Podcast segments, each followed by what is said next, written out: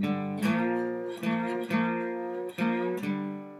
Hello and welcome to this all new episode of Poetry Spoken Here. I am producer and technical director Jack Rossiter Munley.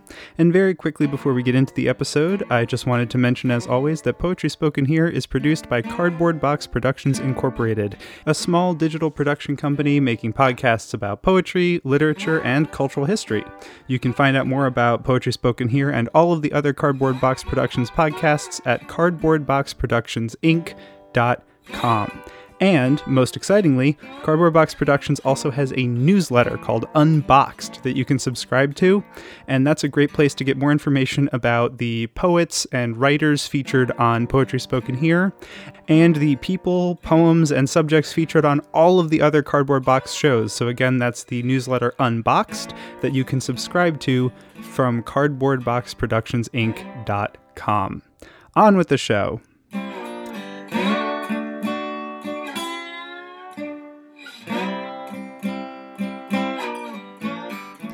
Everybody, this is Jack just hopping in quickly to let you know that about 15 minutes into this episode, there's a little bit of audio distortion. Uh, obviously, one of the perils of recording remotely. So, the content is so good that we figured it would be better to keep everything in, even though it's a little bit broken up, rather than cut that part of uh, the episode entirely. So, enjoy the episode and hang with that audio a little bit because the things that Violet is saying are great.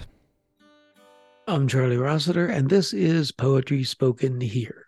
Our feature is Violet Du Feng. She is a documentarian. She has been awarded the an Emmy for her work. This is new territory for me, but the nominations are called Outstanding Historical Programming in Long Form. She has a new film called Hidden Letters, and the content is rather amazing. It's called Hidden Letters, and it's about a secret language that women developed in a southern region of China so they could communicate to each other, support each other in this very oppressive society in which they were living. The men could not read this stuff, it was woman to woman. So, Violet, I'm so glad you're here to tell us about this because it's just fascinating. Yeah, thank you so much for having me. Well, I think probably a place to start because I have an idea, but maybe you mm-hmm. could just characterize a bit what the situation was like for women back then when they developed it. What would their yeah, life so, be like? So this secret language is called Nushu, and it's originated from the secluded area in central China um, called Hunan Province, and um, it started I think the earliest record you can find of the writing in Nushu is about 400 years ago. That's at the end of Ming Dynasty and beginning of Qing Dynasty. But actually, many people say that it could probably be traced much earlier. Um, the reason that the earliest record yeah, that you can only find is about 400 years ago is because the writing that these women wrote usually were burned with them when they died because they wanted to keep um, the love that their um, sisters who wrote these letters to them um, even afterlife. So that's that's kind of why that they wanted to keep the secret going even after they died, and and and also they wanted to continue to keep it as um, something that it can hold dear to them. Anyway, so um, that was like you know in china there's thousands of years of feudal society. And in that area which is super secluded and also that's also an area that's kind of most of the people there live on agricultural. So they're actually most of them are peasants um, and most of them many of them are really really poor. So under the, those circumstances under feudal society um, you know we have um, for women, they were born to obey their their fathers, their husbands, and their sons. Um, and not only that, they have bound feet, and um, they were confined in the chamber room most of the times. Um, and they were denied rights of education. Um, for for them, their their life of misery usually really began when they um, started their arranged marriage. um, because they usually have never seen their husband before. And after the, uh, you know, they started their married lives, they were kind of servants or slaves to their husbands. And, you know, their life usually was really unbearable. So, um, in those in those area at the its peak, it's about like you know like um, I think about ten villages around this area that women decided to create a language among themselves and not only they created this written language among themselves, um, they would write poems and songs in um, unfolded uh, fans and also um, uh, handkerchiefs to correspond to each other. Um, and on top of that, they created um, a very intentionally structured sisterhood among each other. So they can lift each other up and they can support each other for their lifetime. Wow. How did they get the a, a poem from one to the other? How, how could you get it to somebody?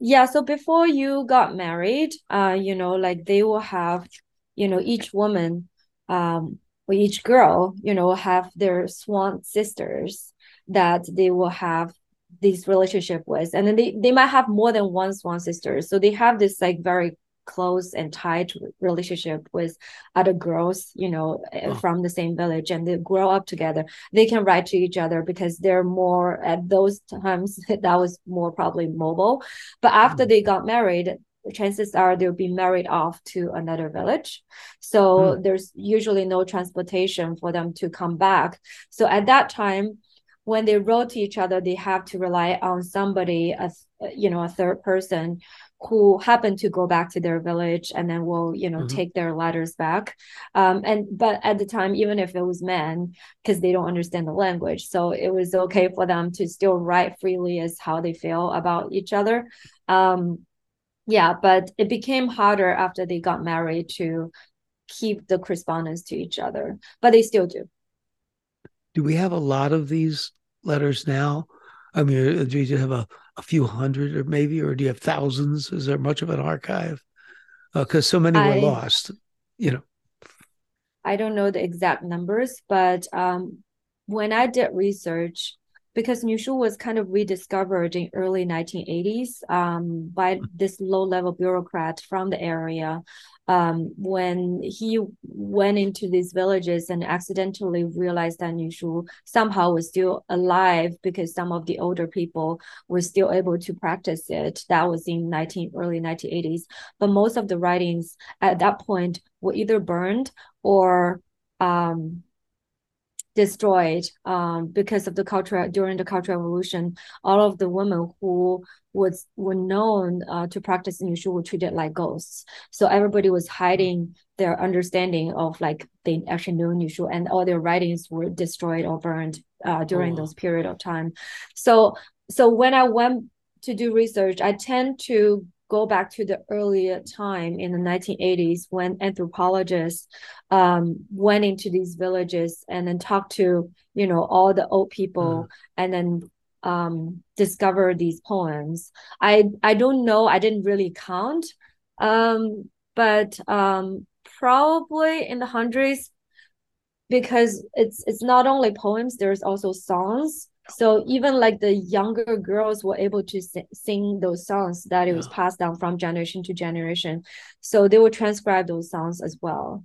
So between the songs and the poems yeah i i, I can i'm not an expert in yeah. this. I cannot say the exact numbers oh. but um yeah probably a few hundred or something. A few hundred okay wow.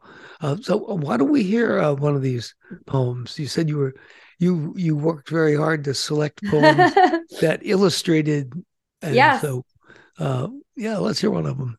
So let me read to you um, the poem that I use in the opening of the film. I really love this poem because it showed you the way that they wrote in poetry um, as peasants, uh, because they're, you know, like what they're thinking about using the metaphors and those kind of symbols are items near their, you know, like in in in their life environment uh, as peasants which is really unique and also really um it grounds you to to, to a very uh, unique way.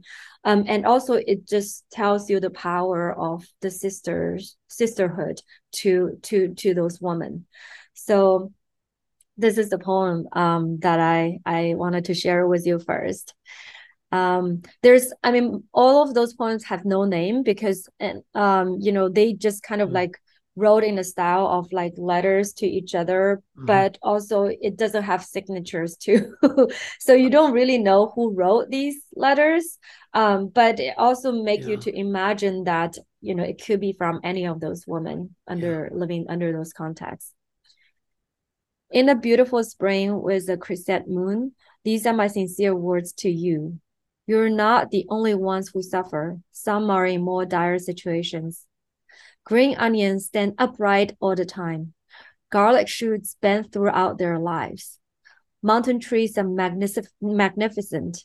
Green grasses have their own dignity. Some mountains are higher, some lower. It's our destiny to be together and make up our lives. Yeah. Wow. Yeah, you're right. Using onions and garlic to make your point. Yeah. Well, but in, in terms of, of poetry, it's not that unlike what a lot of other of the well-known uh, Chinese right. poets have written over the years. I've got a whole bunch of books of Zen poets uh, here, and uh, yeah, that sounds like a familiar style. Absolutely. And also, like these poems were translated. So they do have a very particular format in these mm-hmm. poetries mm-hmm. that these women wrote. And not only they wrote in a particular format, um, even for letters, when a woman received a letter from her swan sister, um, they would chant the letter. So they oh. would use the format of like saying um, the letters that re- they receive. It's really beautiful. Wow. Um, do you know where, where where the term swan sister comes from? By the way, I hadn't heard it till you said it. I didn't run so into that. it's also a translation, right? So it actually means um, that they vow to be sisters um, of their lifetime. So basically, it's it's even like they will go through even like a wedding ceremony for these women that when they decided oh. that they're going to bound together as sisters they will write each other vow. Um, wow. and then they will come together and there's a cer- like a ceremony um almost. And then they will read the vows to each other in a way that's chanting. And they will they will write how they feel about each other and what it means of this relationship and how they're going to support each other wow. so so and it can come in three or four it can come in seven or eight you know like uh-huh. and and so like it's it's really a structure and it even started when a girl started bound feet it's actually um you know her parents will look for another girl of the same age in the village mm. um it's sort of like not arranged marriage but arranged sisterhood. Right. So so the parents will, will find another sister and then they will become you know they would they will exchange vows and then under the under the witness of of both of their parents um and after that they will spend they can spend days and months and years together in the chamber room doing embroidery studying Nushu together writing poetry and um singing usual songs. So you know that's how their relationship unfolds and then making sure that it's a bond that, that will be inseparable. Oh wow. That's a really nice that's a nice one from out of those of that yeah. dark era. That's a nice social uh, practice. Wow. Yeah. So in the film that when we have one of the last living masters He Yanxin who i casted in the film is a, is a really marvelous um you know Nushu practitioner and also really marvelous you know um woman and human being she's just uh, like a fearless um soul she mentioned that her happiest time of her lifetime were those days when she had girls you know like more than 10 girls would spend like every day in her chamber room and they would just mm-hmm. play mm-hmm. uh learning things or go out to play in the film all together and you know like she still like um yeah she still cries over those days because that was really the best days of her life. Wow. Yeah.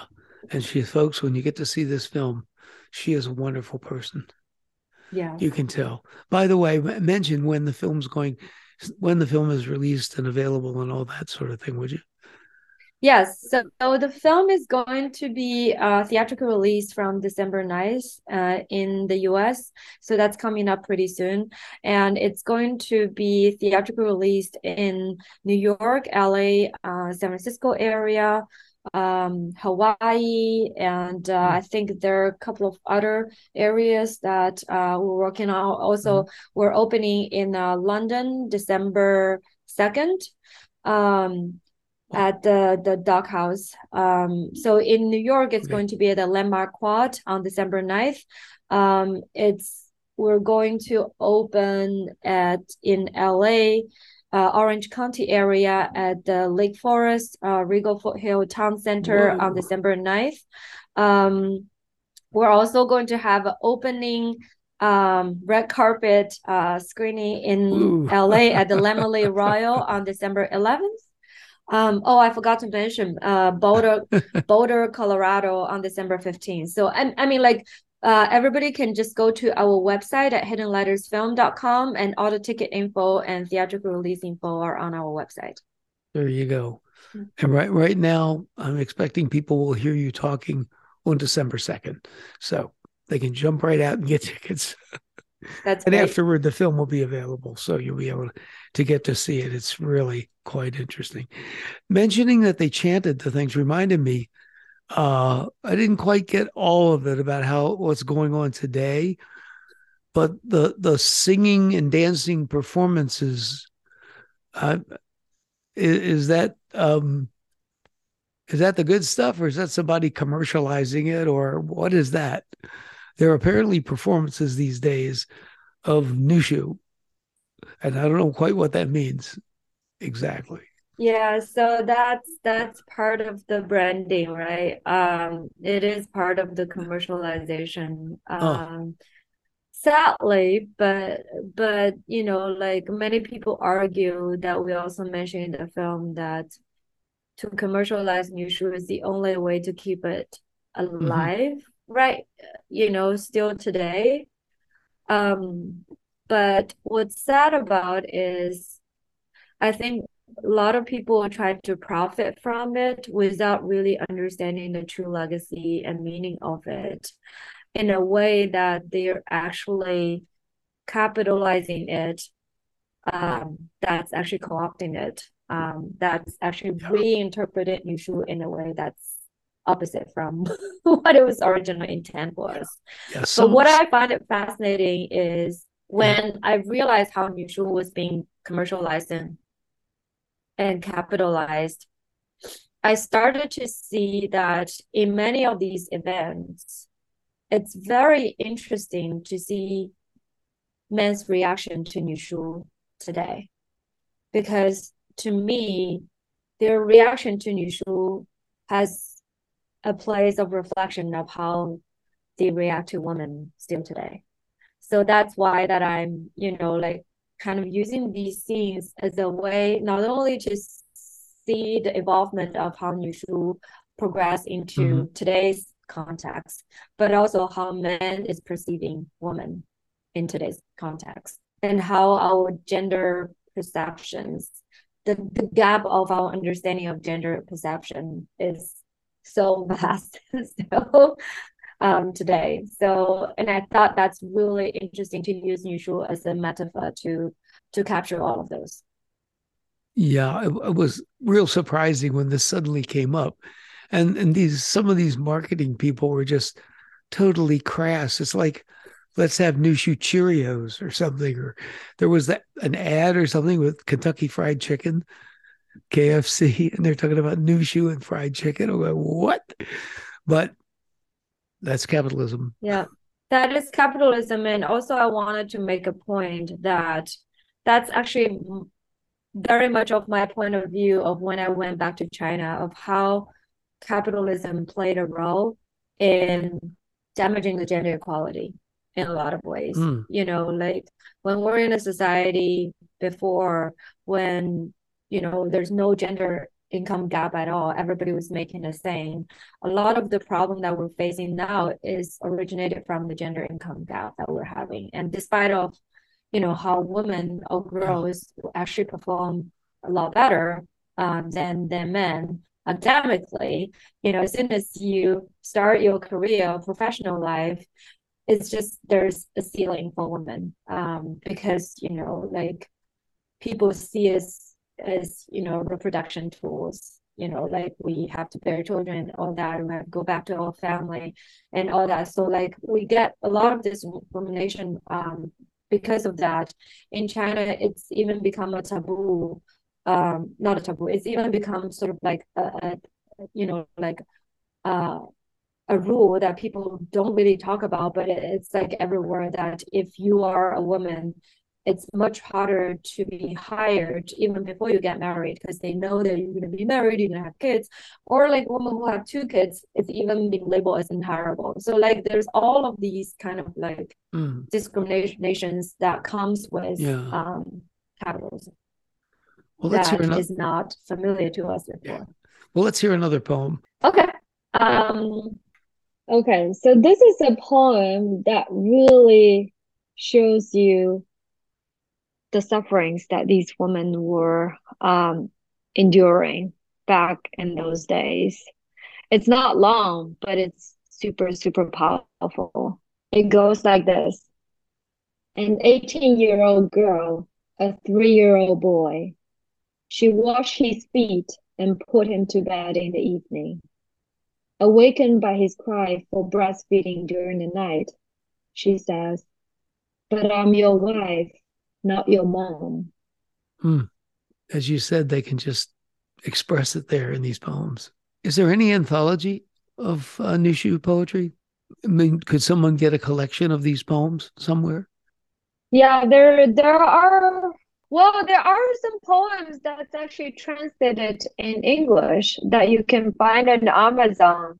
Uh, there is one they call Ballads of Heroine, uh, Jiang Yong Heroine or something.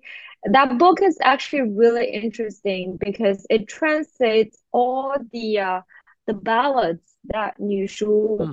had, and many of these ballads, you know, are also exists a different version in classic Chinese literature, but the Nushu version is kind of different because it anchors on woman's experience of the same story. Yeah. Was it what, what was the most surprising? Can I go surprising thing that you ran into doing this research and doing the documentary? Um, well, the surprising thing is, is the commercialization part. Hmm. Um, it is surprising, but it's not surprising to me. Uh, it's not surprising because everything in China was being commercialized. Um, you know, every cultural products was commercialized. So for Nushu being commercialized as part of that, um, and I don't feel surprised. Yeah. But at the same time, it's the last thing that women created just for themselves and intentionally as a way to you know defy the system intentionally as a way for men to not to understand it. But even that is being co-opted now many times by men as well. So that is surprising to me.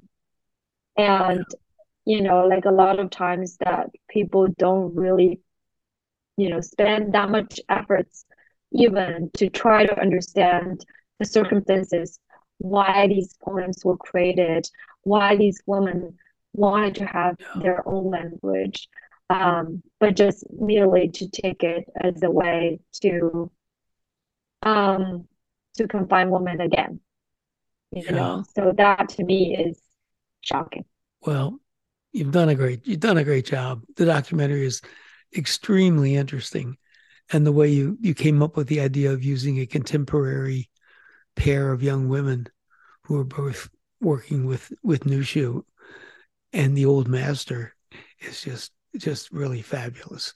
I think people are going to really, when they see this, they're going to really like it.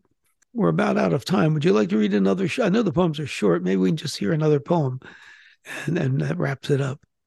So this is a poem that I wanted to read about really um, the love between sisters that they have, Mm. and uh, so it's it's about sisterhood, and you actually um, have a you know like a lot of these poems that they will use um, birds or like um, trees to describe their relationship. It's it's really beautiful. So this this um, poem goes like this. We three and four swore to be sisters, like beautiful flowers and tree blossom in the same garden. Like rivers converge from thousands of miles apart, like birds rest on the same tree and chirp together.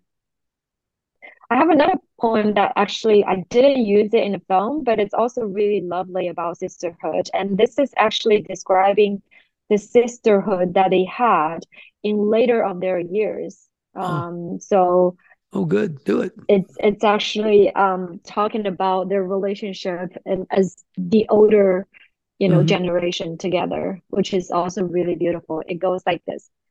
We swore sisterhood not when we were young, but in our 60s and 70s.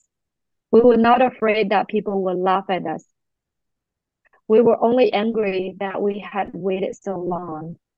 A bridge across a long river to be walked for a lifetime. This one sisterhood of we seven will go on and last forever. Oh, yeah. Beautiful. Well, thank you so much for being here. It's been just really great, folks. You're listening to Poetry Spoken Here. I'm your host, Charlie Rossiter. Our guest today is Violet Du Feng. She is a documentarian who's done a wonderful documentary called Hidden Letters about the secret language developed by women in China a few hundred years ago. Be with us again next time to let poetry speak to you. You've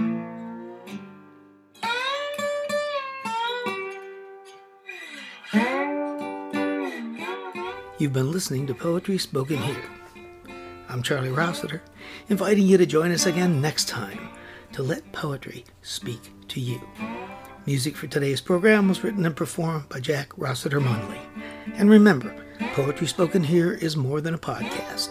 You can like us on Facebook at facebook.com slash poetry spoken here. Follow us on Twitter at twitter.com slash poetry spoken here. For more about today's show and other Poetry Spoken Here podcasts, as well as our blog, just visit our website, poetryspokenhere.com.